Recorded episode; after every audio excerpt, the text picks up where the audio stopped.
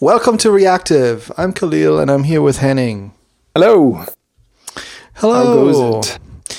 Yeah, unfortunately, we're uh, without Raquel today because she is uh, she's in Iceland. Oh, that's right. I was wondering why the heck she answered so early on Slack. that would explain it. Yeah, I forgot.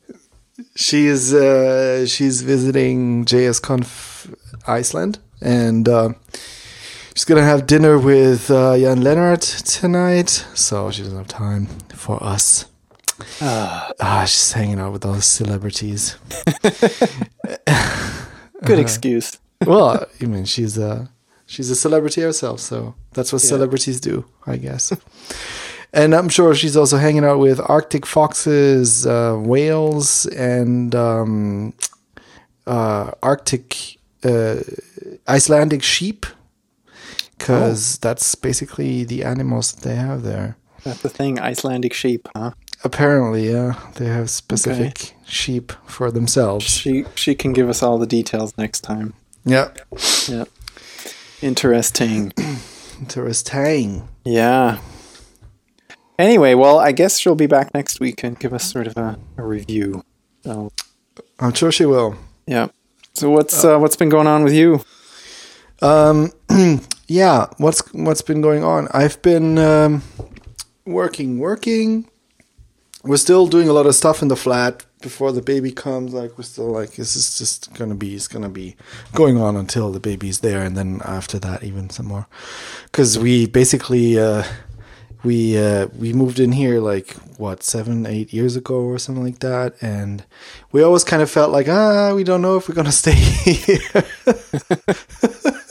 And, we, and we and we and we never really like one hundred percent like finished uh, the flat as how we wanted. You know how like if you like really like decide to stay in a flat for a long time, like we never finished it, and we decided like with the baby coming and everything, like we're just gonna do it now. And uh, Yeah.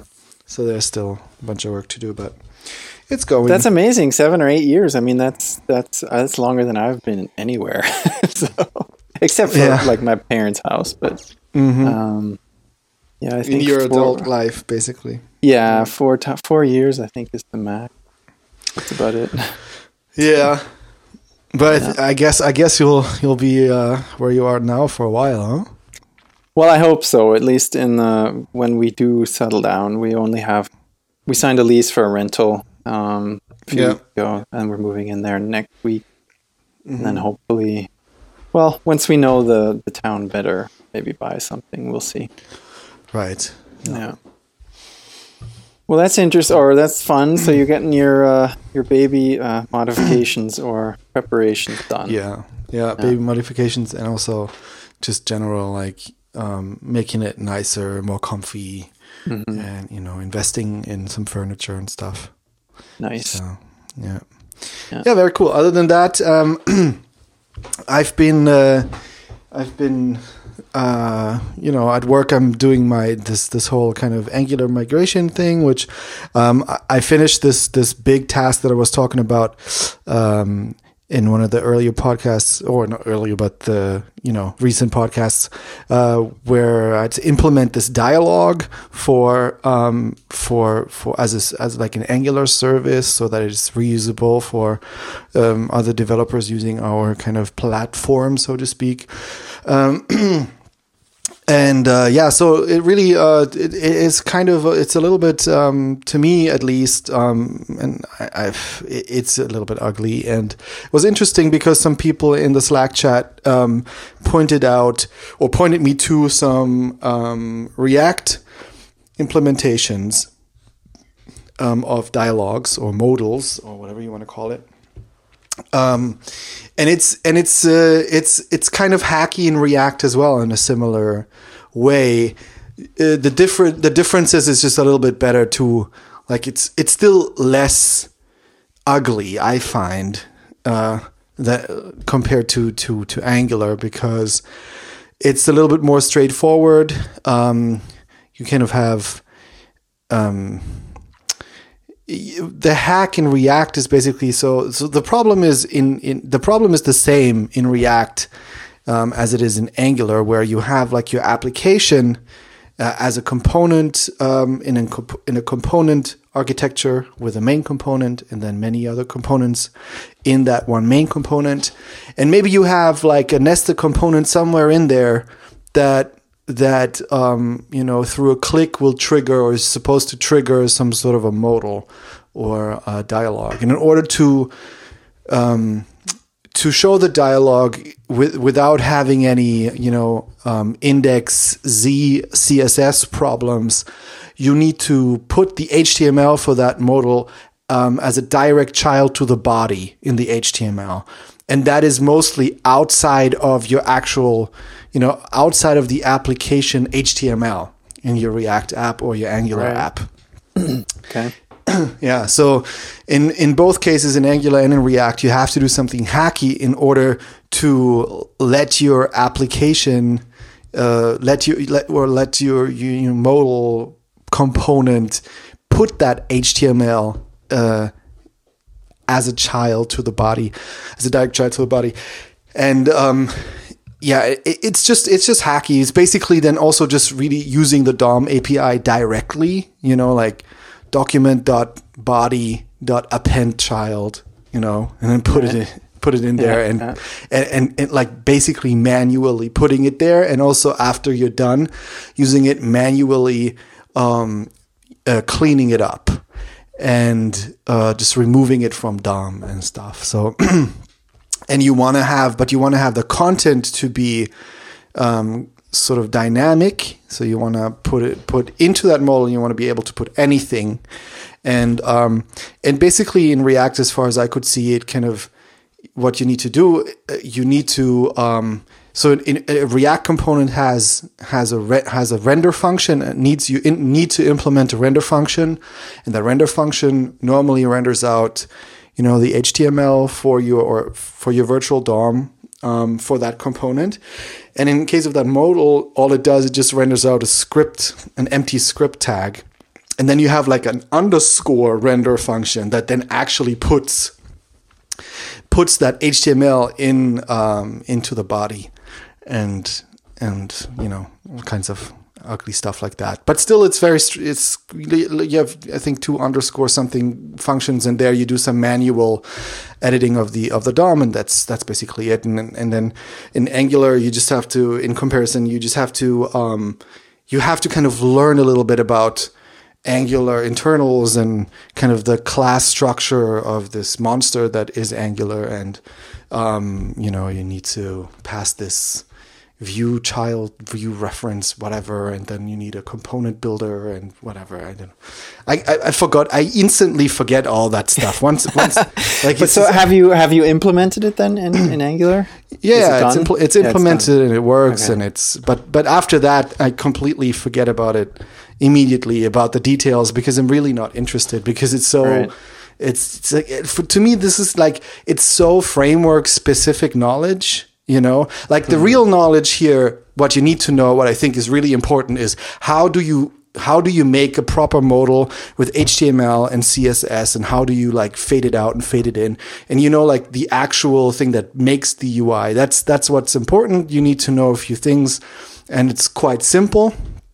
And then how you do that with React or how you do it with Angular or how you do it with Ember or whatever, those kind of framework specific things kind of I feel are almost like useless knowledge. They're only really useful in that moment in your mm-hmm. life where you implement it with that framework, but it will never be useful with any other framework or with just doing it with, you know, plain JavaScript and CSS and HTML. Right. So so so my brain instantly just deletes it once I don't need it anymore. Yeah. well, so it sounds like it's harder to get to in Angular. What what I guess I don't understand, and, and I guess this is a naive question, but like if this, I mean, a, a modal dialogue is not something weird that is seldomly used, right? That's sort of a common thing. So why isn't Yeah. it? Why doesn't the framework give you an easier way to access that or or accomplish it? I guess. Yeah, it's a good question. It's a question that you automatic uh, automatically ask yourself when you when you implement that. And to me, the only thing that I can think of really is that it's been forgotten. You know, Yeah. That, the, that that that use case when people build a framework, they just don't think about that use case because they have so much other stuff to think about.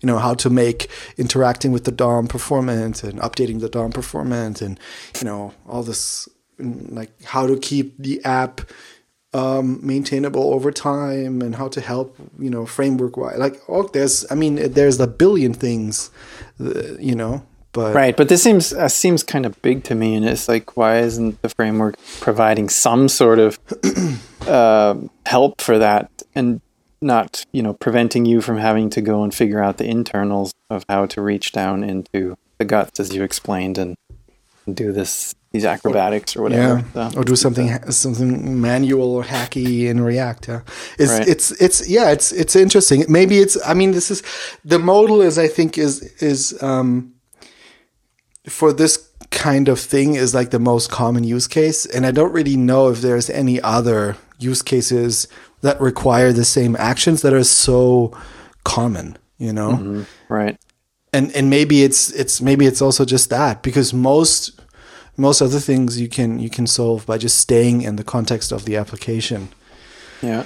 the the thing is is with the modal the, the modal is like a UI element and you want and and it, it just it just so happens that it has to be placed at this specific point in the in the DOM for you to to make it work and if you want to make that um, really reusable in those frameworks, then you have to do that hack. If you, if you just want to, you know, if you just want to do this, write this modal once just for your specific application, you can just have it in the context of your application, most likely, and it will still be fine. You know, Right. Right. but um, yeah, it's more like it's like it's it's just a very common part of any kind of UI library, and yeah, it's uh, it's just it, I it's easy to overlook. I would think, you know. okay.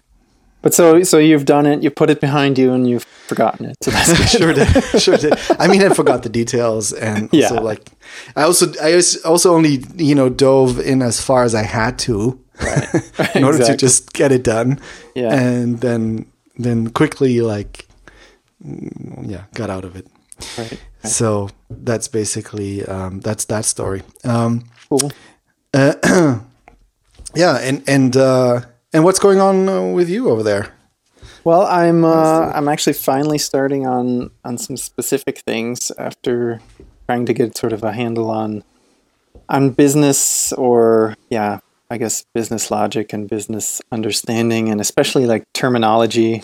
That's the big thing is to understand all the strange and unfamiliar terms within within a company, you know, and all these three letter acronyms and stuff like that. So Yeah, I did a lot of that this past week. Um, sat in a lot of meetings to understand sort of the the big picture um, of all the different systems that exist and how they are and how they are not integrated and how they should be integrated and things like that. So it was like tons and tons and tons of information. And then um, now I'm sort of starting more with the um getting familiar with the technical stack um, understanding uh, what we're building on, what we're deploying to, and um, basically, yeah. Actually, one interesting thing is so I'm trying to make the case for uh, using JSON API and uh, putting sort of together a, a tiny little proof of concept. Cool. And um, looks pretty good so far. We'll see if one, once I understand the data a little better to see if it actually does make sense. But so far, it looks like it does, and uh, people are responding to it positively. So I actually Cool. gave sort of a, a mini version of my conference talk in the Sure. office with, with some guys huddled around the laptop. So um, that was fun, and um, yeah. So again, still still doing a lot of stuff in Vagrant and being. I know that that's a bit behind the curve because so many people are moving to um, to Docker. to Docker, right? But what I'm finding Mm, I wouldn't like, call it behind the curve. It's just less. Well, it's just less hype. Less yeah, hype. yeah, okay, that's what I mean. Yeah, Yeah, It- it's Vagrant the is new, still the new, new, new shiny. You're right. No, but what I'm finding is is that really pleasant, very, um, yeah, just pleasant. Basically, like bigger apps just offer their installation, you know, in a in a Vagrant box or in a Docker container or whatever. Mm-hmm. You just download that and put it on your machine. Don't have to do anything else. Yep. except for start it up and then start configuring it instead of, um, or just using it if there's not a lot of configuration. So one of the things that I'm trying to get to um, uh, use is this uh, API gateway called Kong. So in instead of and the whole the whole concept behind it is basically, you know, if whatever language you're you're developing your API in, um, you most likely don't want to have to deal, or it would be nice if you don't have to deal with things like user authentication, uh, rate limiting, um, you know, logging, and and analytics, and all those types of services. Because to build those all yourself is is just nuts. So what Kong does is basically it sits in front of your uh, API server. So whatever, in in my case, it's uh, PHP and Laravel just um, implementing some endpoints that serve up JSON or JSON API formatted JSON. And then you don't let anyone get to that server directly, but you put Kong in front of that, which is basically an open source library or an open source system um, that is um, published by Mashape.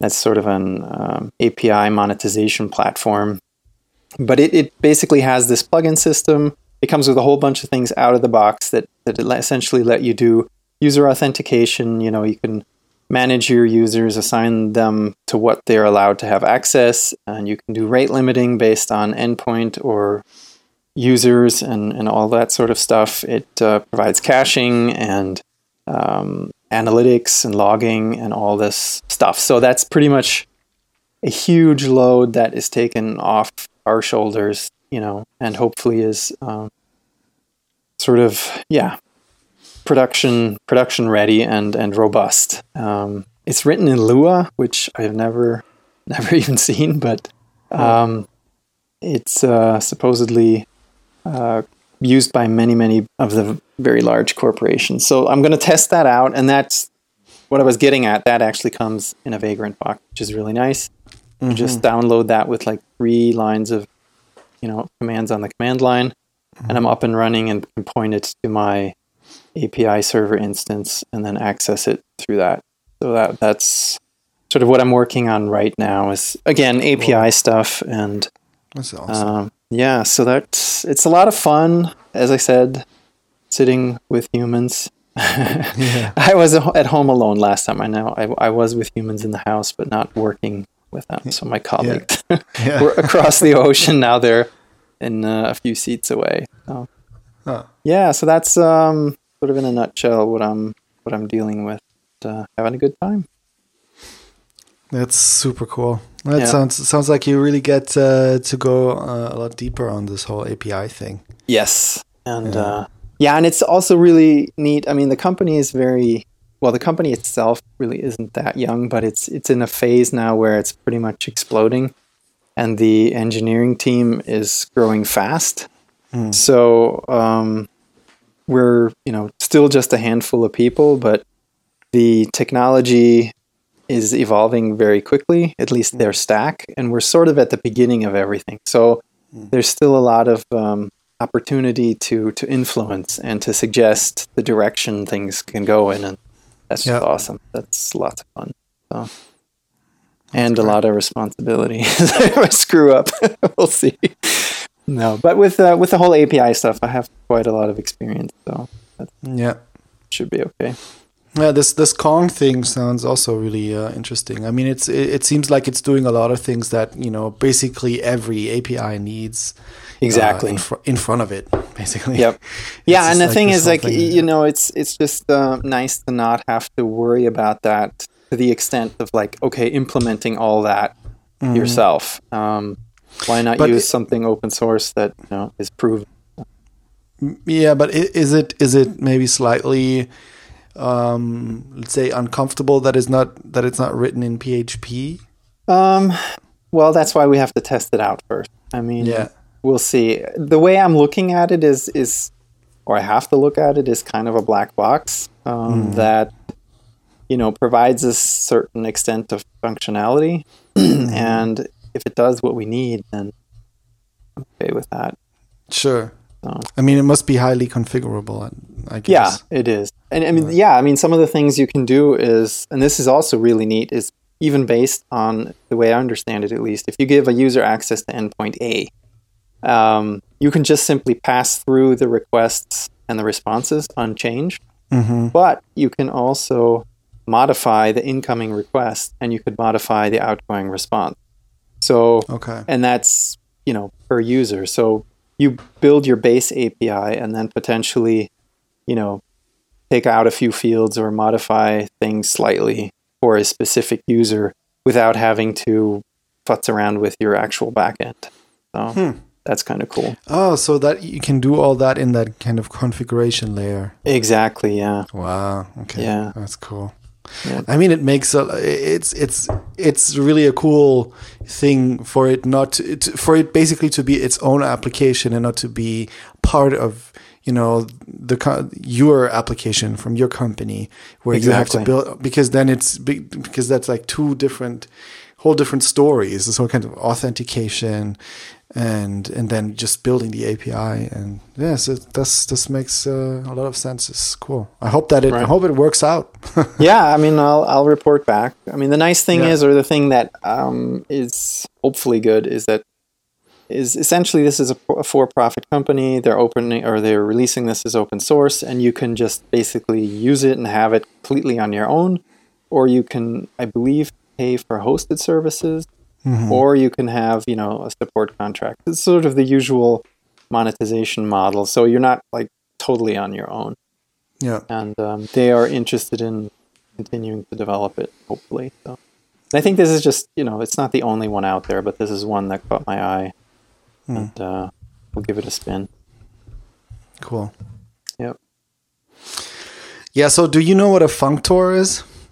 Functor. Yes, I well, no, I can't answer it right now. I've heard of heard about it. I knew it at some point. Uh-huh. Now, I, no, right offhand, I couldn't tell you. Because, because uh, this is something that i i mean, I can't say that I really learned what it. I read, I read some more of the Adequate Guide to Functional Programming books, which, which I can't stop to recommend because it's it's written in such a nice, friendly way, and and it's um it's a really good introduction to functional programming and. So what I understood is that a functor is basically um, is just a bad name for for what it is, because functor or functor or whatever it just sounds like something you know esoteric and uh, abstract. Um, basically, what it is, it's like a it's like an interface for um, in order to make any kind of data mappable you know, like the map function on arrays. Do you have that in? Uh, yeah, is it is it sort of um, uh, what is it called? Not meta programming, but um, I, I think I know this from my C days. I can't, but go ahead. Sorry. Interesting. Ahead. Yeah, well, it's used in functional programming. I only know the examples that you know he gave in JavaScript, where um, basically it's just a function, uh, or it's it's an interface that implements specific functions. Like it in, implements the function of, you know, of, and it implements the the map function and it has a value. So you can you can so so let's say you get um so what was the what was it again? He the, he I think he created a maybe a maybe value. So it's a value that can be or cannot be. Like it ha- can have those different states. And it's also kind of about controlling, you know, if if a value is null or not, and do some type checking in there.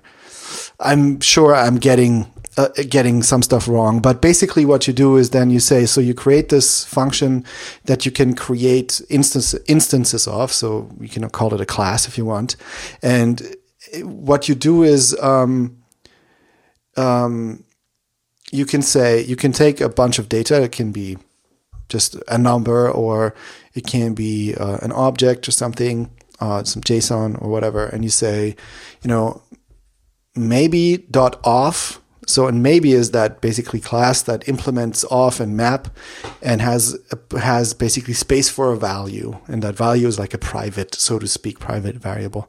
And so when you create when you say maybe dot of, um, then it creates this new instance. Um, or it basically just takes that value that you pass in the off function and stores it in that value underscore underscore value function and then what you so and and and now you have you have basically this value wrapped in this functor thing. And and and it automatically has um, a map function. And now because because you have you implement that map function you basically say um, you implement that map function yourself. You basically say how that map function operates on that data that's stored in that value, and then what you can do is you can chain, um, you know, maps and like map functions with each other when you have multiples of these kind of um, wrapped data sets and stuff like that.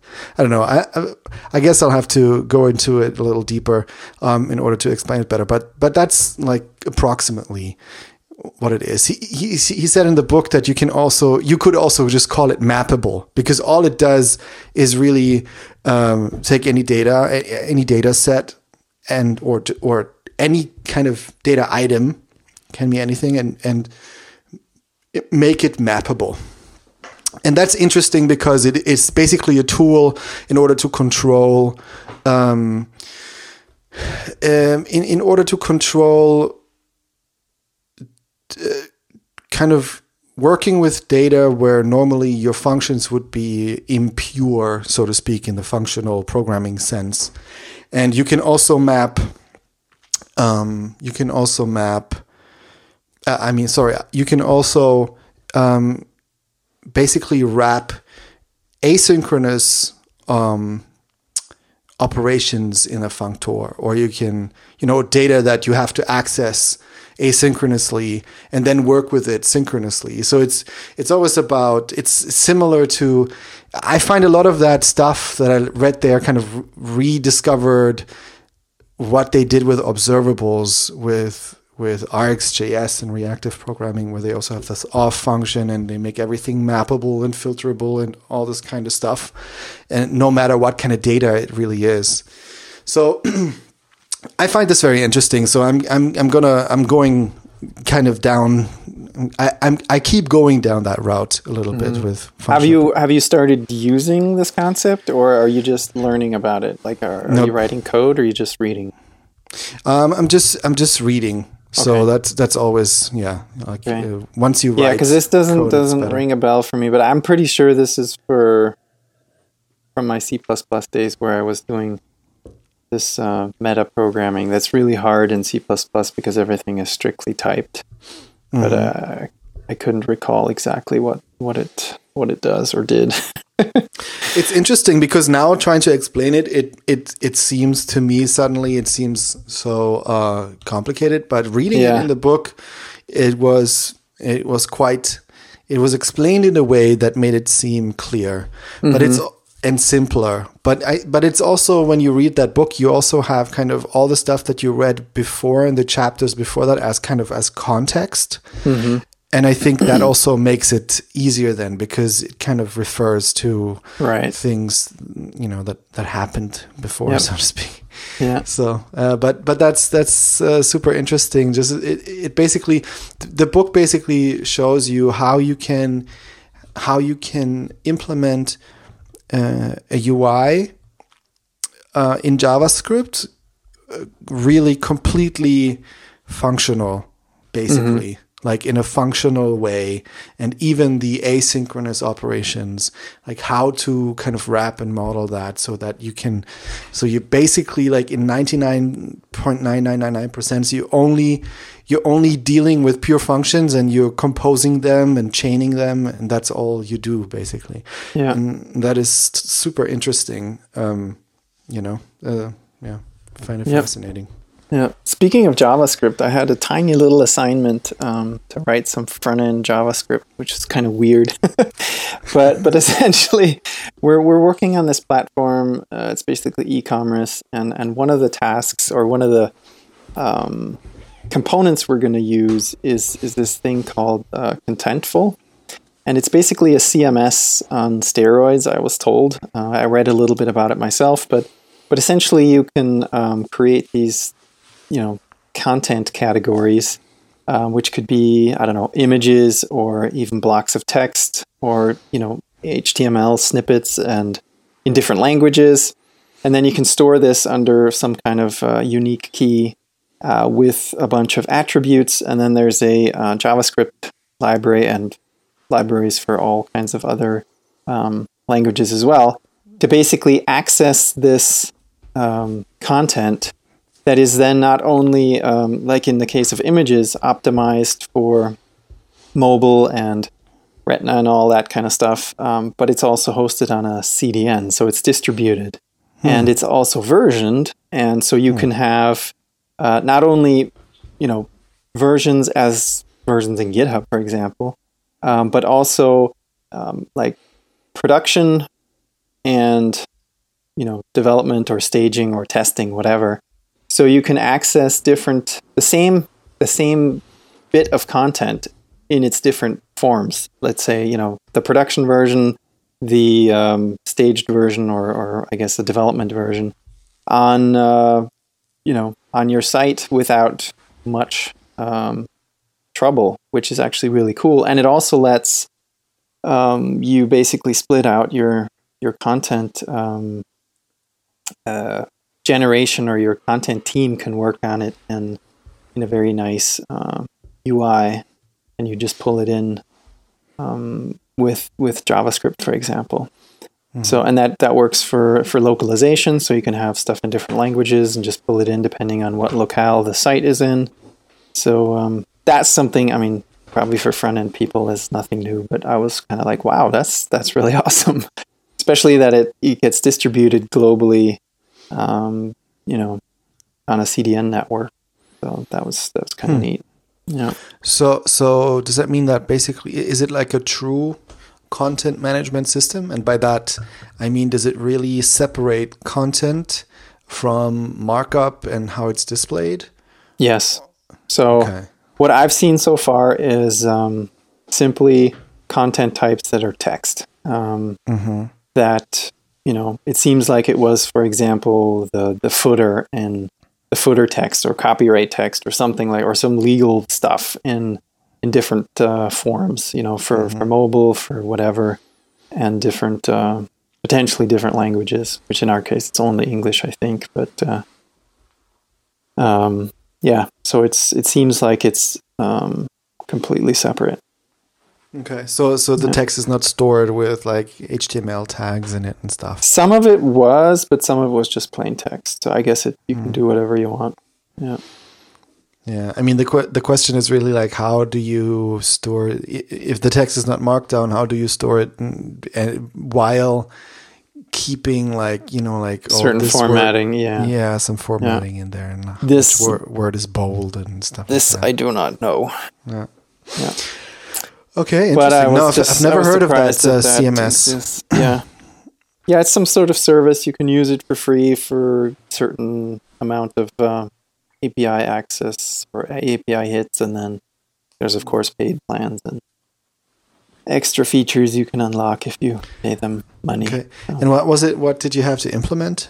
Um, I basically had to write a little script that um, takes various uh, parameters, which are basically um, truck parameters, so model, make, year, mm-hmm. and uh, certain other things, and then fetch the correct uh, banner based on that.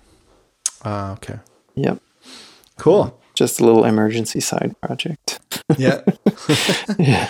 So are you like the uh, JavaScript guy there a little bit, or no? Well, not really. I mean, um, there's a front end team, and then there's like two or three back end people now. And, uh, I'm part of that, but they needed mm. some help. So.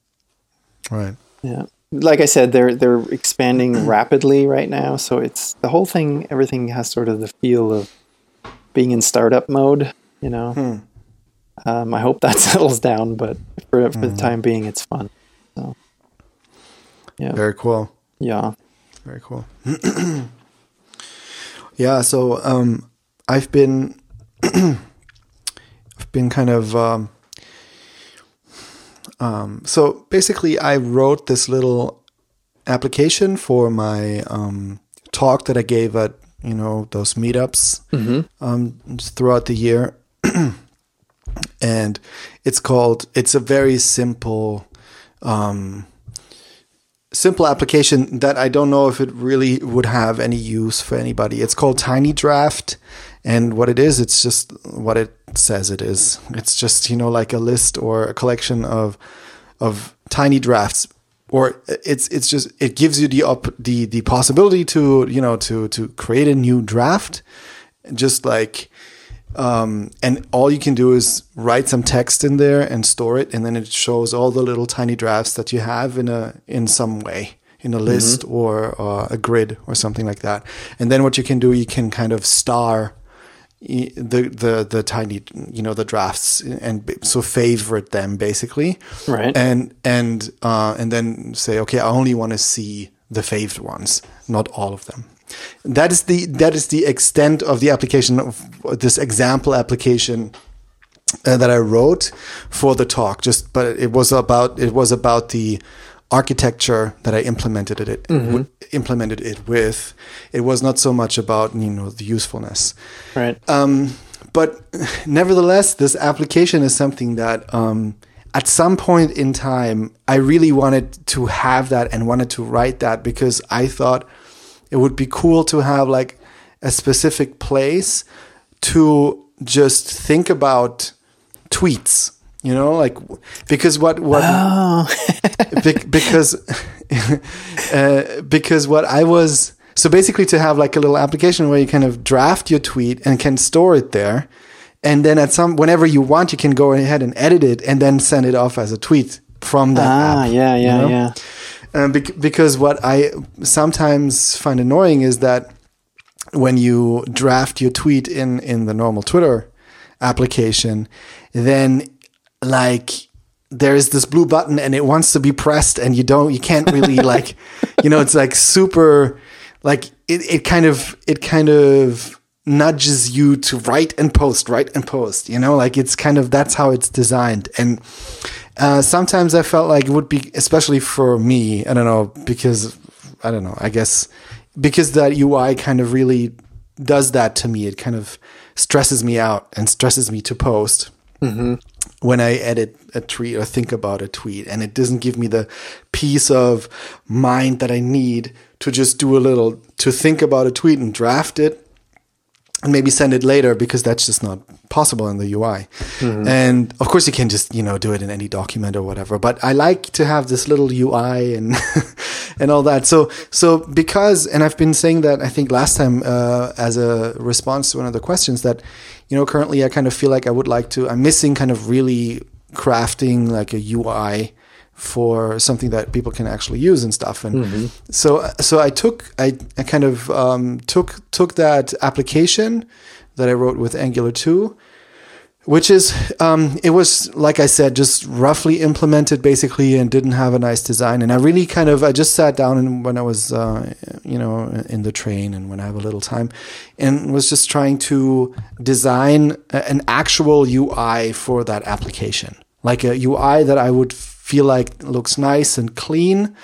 And and I was and it was really really cool. Like it it satisf- satisfied something in me like to to think through that and how to simplify it and how to make it clean and all. And I just implemented it with HTML and CSS nothing else.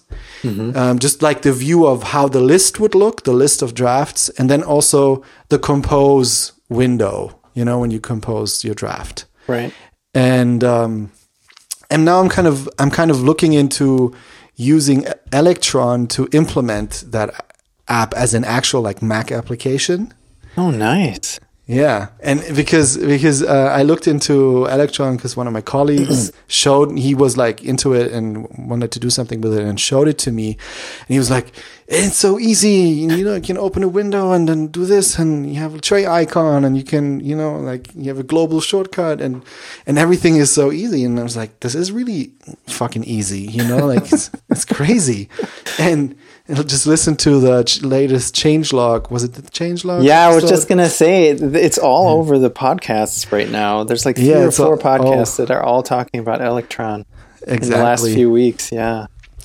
And that was another kind of uh, push towards Electron for me. And and uh, so I'm currently kind of looking at the Electron API and you know how would how would I implement that? And because basically what I need is like I need to be able to display the list in one window, and then when I when you want to do it, when you open a new draft, it has to open a new browser window, like a new a new Electron little window that only contains you know the the draft editor, basically. You know. Right. and it's it's it's really really fun to just to think about it uh, in about in this minimal kind of way and and try to really make it an app that is going to be like cool to, or nice to use you know like really nice to look at nice to use. And uh, so so that's kind of what I'm doing in my free time. And I'm actually looking at um, using React to to implement the JavaScript part of it.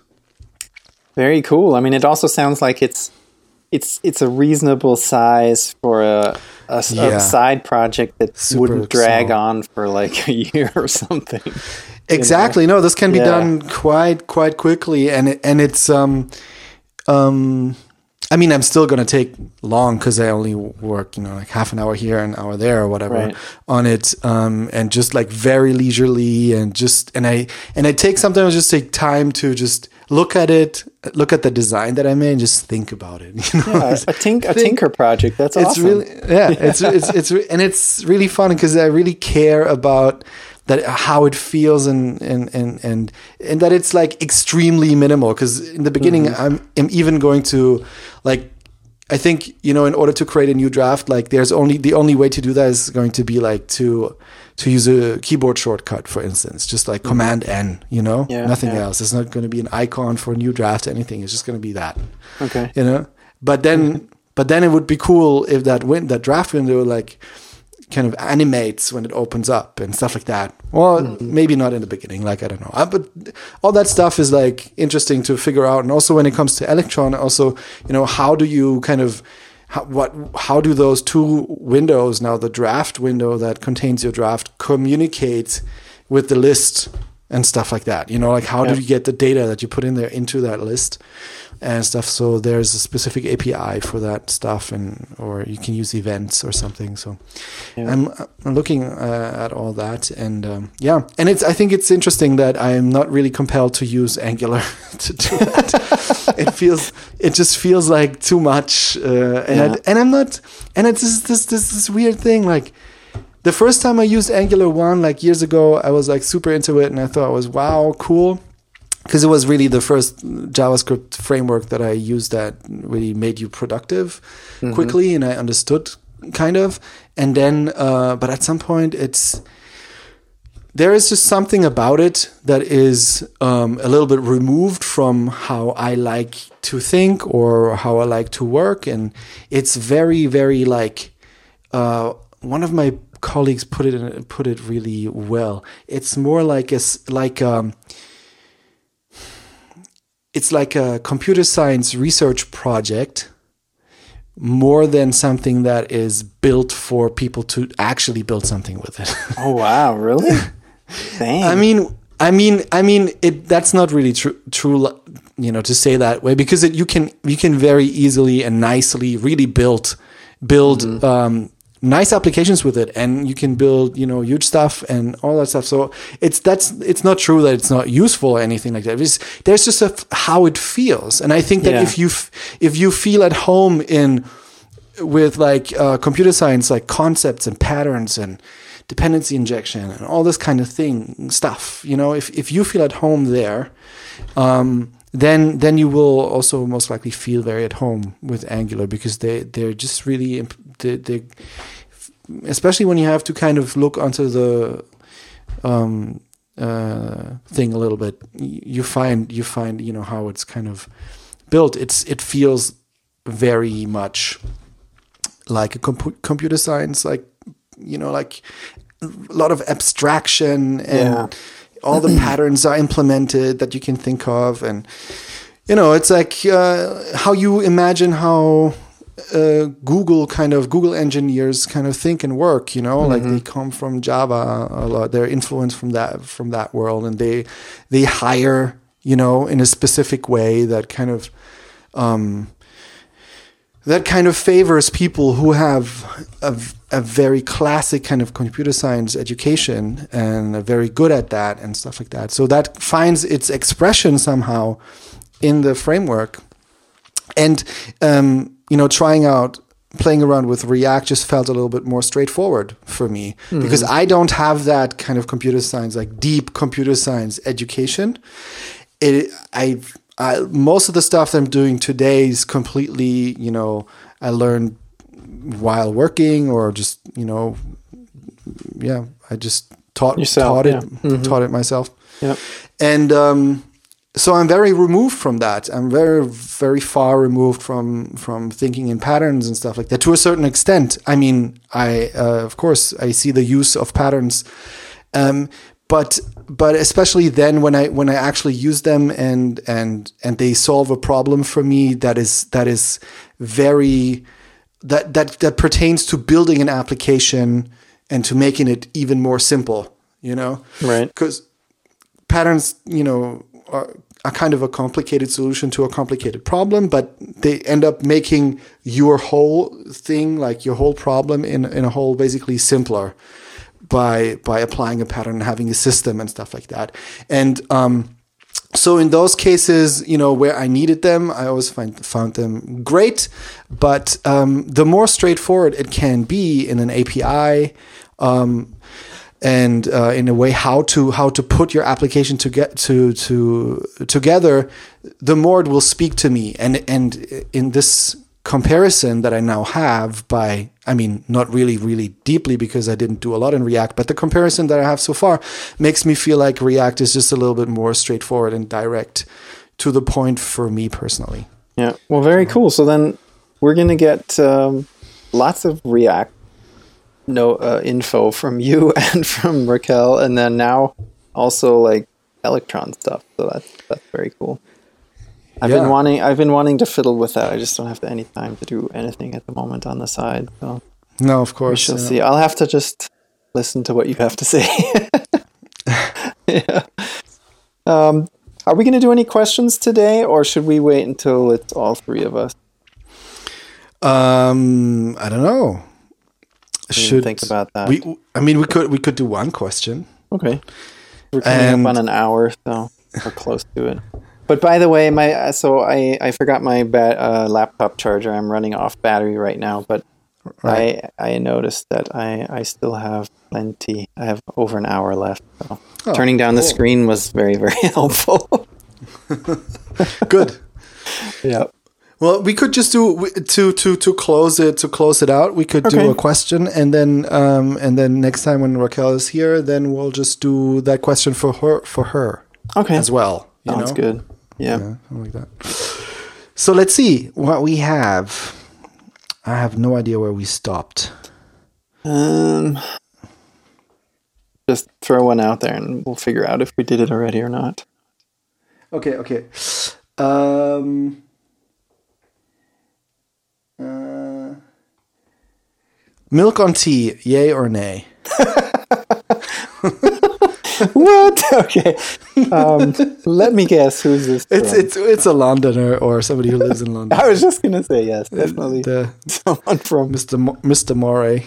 Uh, um, what depends on the tea, no? I mean, if it's black tea, I at least personally for sure milk, but otherwise, no. Really, where does that where does that come from? That's uh, I don't know. That's just seems it seems right. I don't it like seems right. Chamomile or peppermint tea. I wouldn't put milk in there, but it's like something like uh, I don't know. Yeah, black Yeah, tea. black- I mean, I think black black, tea, tea, is would- meant with tea. Yeah. definitely. So that I don't know. That's my answer. okay. Uh, for me, um, both is fine. Really? You would put milk in peppermint? I guess you could. No, no, no, no. I mean, no, no. I'm, I'm just thinking of black tea because I, Ah, because that's what I expect is the question. If you put it into black tea, because people Ah, feel strongly alright. about um, putting milk into black tea or not. Oh, okay. Then I misunderstood the question. I thought any tea. Oh, okay. okay. Yes. No, I don't think so. Then it's definitely yes. Definitely yes. Okay. Yeah, yeah. Okay. Yeah, for me, I can I appreciate it. Uh, I can appreciate it both ways. But I don't drink a lot of tea at all, actually. Uh, I'm trying to and- get back to if, that. And if I drink tea, I drink green tea, and Ah. that is definitely without milk. Um, well, I guess if it. Have you ever had matcha? Uh, yes, I think so, but also not with milk. Really? Okay. I guess you can make it with both, but yeah, I, I made that for a while, and I did that with milk too. Really? Made it made it frothy. It was very pleasant actually. yeah, I had this little bamboo whisk, and you could whip it up, and it was actually really good. So yeah, I did that with milk. But uh, yes, but uh, I'm trying to get off of coffee again. So with this whole moving thing, um, you know, lots of uh, stress and very little sleep. Of course, that's like the worst to have coffee, but it seems like you need it. So I started drinking that again, and sort of the amounts per day, you know, started going up. And now I'm trying to put the brakes on that and switching to tea to get off of it again. Um, because it's, I just, I don't know, I get agitated when I drink too much caffeine and I'm not pleasant to be around. So it would be advisable to, to take that down a few notches. Okay. yeah, but um, anyway, Still happily drinking coffee, yeah. but I but I stop at like two or so Oh, okay. mostly. Yeah. I see. And how's your Pokemon going? Are you still playing?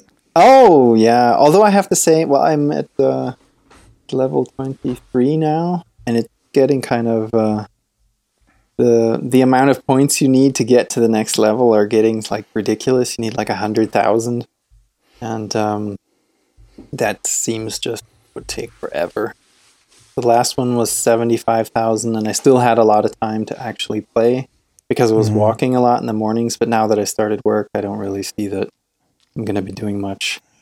Right. Yeah, I mean, I'm I went on a few walks late at night here in this new town, um, which is very interesting. Like um, Raquel was saying, you know, to discover things because you walk around in the sort of the neighborhoods and there's nothing, and then off in the distance you see like a ton of Pokestops and gyms, and you go towards that direction and like, oh, you know, it's downtown, and you discover all these buildings and stuff. And for me, you know, it's a completely or mostly new town, so it's actually kind of funny.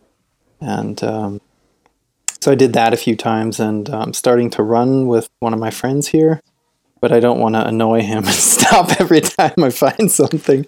Yeah. So so I just I hold the phone and I have the app on just to like hatch eggs, you know, because by walking or running a certain amount or a certain distance, you can hatch eggs. So I, I limit it to that so I don't um, have him like kick me off the run or something. He has to stop every two minutes. Oh. But yeah, so that- that's yeah. Go ahead. Is that like a, a friend that you had from before in Florida, or or Yes. Is, is, oh, Yes, it's a long, long story. Basically, my, my wife had roommates uh, when she was at a residency in Gainesville, which is an hour north of here. And this is a couple we're actually staying with right now, and we've known Ah, them for okay. many years now. Yeah, so him and I, we go on. We're gonna go running in the evenings now to do some get some exercise. Yeah. oh, nice. Yes, because it's yeah. I just need to. That's another thing I need to start when I have. Well, I am, but keep keep going. I guess. Yeah. Yes, but it's fun to discover that you know who is play, playing Pokemon at work, uh, since we're on that subject, and see what they're what they're up to and what they do, and Okay. um, yeah, so they're coming out with like new features and things like that, and the game Oh, is a lot. Yeah, it's a lot more involved than I had any idea. You have to actually. You, it seems like you need to know the actual story uh, to Uh-huh. understand certain things about the Pokemon. So um, not all of so there's different um, you know obviously like I don't know a ton of different Pokemons, at least over a 100 and um, you can catch you know uh, any number of the same type of Pokemon. But it turns out that um, each Pokemon of the same type is actually different in in its Okay. ability in its abilities to do certain things and in its abilities to evolve or how it evolves and um, I had no idea. So there's these these parameters that you can look at and um, I don't even know what they're called. They're IV. I don't know what that stands for. I my colleague he explained some of it to me and he he, he said that yeah you kind of need to know the story of the old games or the actual story of Pokemon to understand what this all means. So I have a lot to learn, I guess, but uh, it's not just uh, throwing balls at creatures. So there's a little more to it. Yeah, that's good. Uh, Yes. Oh yeah, and Raquel uh, Raquel told me how to earn earn Pokecoins. I guess I didn't I didn't realize you were able to do that because there's there's like no no instructions to the game, right? You have to I guess you have to Google and see what people write about it, but uh, the game itself doesn't really explain itself. So I guess when you when you conquer or when you put a Pokemon in a gym, you um, the first time you do that, uh, you can immediately claim ten coins, and then every 21 hours. So as soon as you do that, a counter, a timer starts basically and counts down, and then you can go and claim coins, 10 coins for each Pokemon you have in the game at the time that you're allowed to claim. So that is for some reason every 21 hours. So if at that marker when that timer hits zero, I have no Pokemons, I get no coins. If I had one or two, then I get you know 10 or 20 mm-hmm. coins mm-hmm. and then you can actually go and buy stuff. And I guess the the easy route is to actually buy Pokecoins, and I, that's how they're making their. I think it was two million dollars a day. The game is was making a few weeks ago. It's probably more by now. So, um, but you can also Wow. get the coins without spending real money. yeah, I really hope that they um, they uh, put out I don't know an engineering blog or something like that. That would be really interesting to me because it's actually a fascinating concept if you think about the API that they have. You know, it's it's geo um, spatial aware Mm-hmm. because it depending on where you are with your handset, it pulls in a certain result set, I guess, in order to tell you in the UI, you know, what critters are where and when they're going to appear and what kind they are. Because basically, if if a Pokemon appears somewhere, it's not just for you; everybody else can see it too. That's in your Yeah. vicinity. So it's controlled centrally, not necessarily by by the app itself. So that just Yeah. seems really fascinating to me that they have this these servers running that control the, the entire game. So very cool. Definitely. Yeah. Would be interesting to see what they're what they're running on. And I guess the, the the reason things were or one of the reasons things weren't working too well in the beginning is that some people reverse engineered the uh, the API or figured out how to access it, and uh, it's not really public. And they started writing these apps that would basically tell you um, on a on a Google map or some kind of map where the actual Pokemons are at in real time. Mm-hmm. And because the, uh, the game itself doesn't do that, and that's kind of cheating, you know. And Sure. uh, well, it is cheating. Period. Um, and that was, I guess, you know, hurting their servers or, or putting too much strain on them. Yeah. Yeah. Interesting. Yes, I think so. So there's a there's an interesting uh, technology or you know IT or, or software aspect to the whole thing that would be awesome to to know a little bit more about. Yeah. Totally. Yeah, yeah, yeah. So I think we're at an hour. Wow, that was Yeah. fast. Yeah. We're done. Yeah, Um, yeah, so as always, um, dear listeners, you can always find us in the Slack chat and our um, super cool um, community react of reactivists. Um, if you are, I don't, I don't think we have any new members uh, recently. So um, if you feel compelled to join us, it would be awesome. You find the link to join us in the show notes. The show notes are at reactive.audio. And you can also uh, contact us on Twitter at reactivepod. And I'm Kahlil Tweets. All right, yeah, and if you uh, want to chit chat about Pokemons, Raquel actually started a Pokemon Go channel, so yeah. there's uh, some things in there, so you can get advice on that too. It was helpful to me. But uh, also, if you would like to help us out a little bit, um, help other people discover the podcast, please leave us a review. Go to iTunes and rate the podcast or leave a review. And uh, a link on how to get there is in the show notes that uh, Kahlil already mentioned. And I am H. Glattergotz on Twitter, and I'll talk to you next week. Bye. Bye. Oh, uh, did we oh. did we say uh, Raquel's Twitter handle? Oh no, of course. She's of course uh, at Rockbot on the Twitter. Yeah. So. All right. Bye bye. See ya.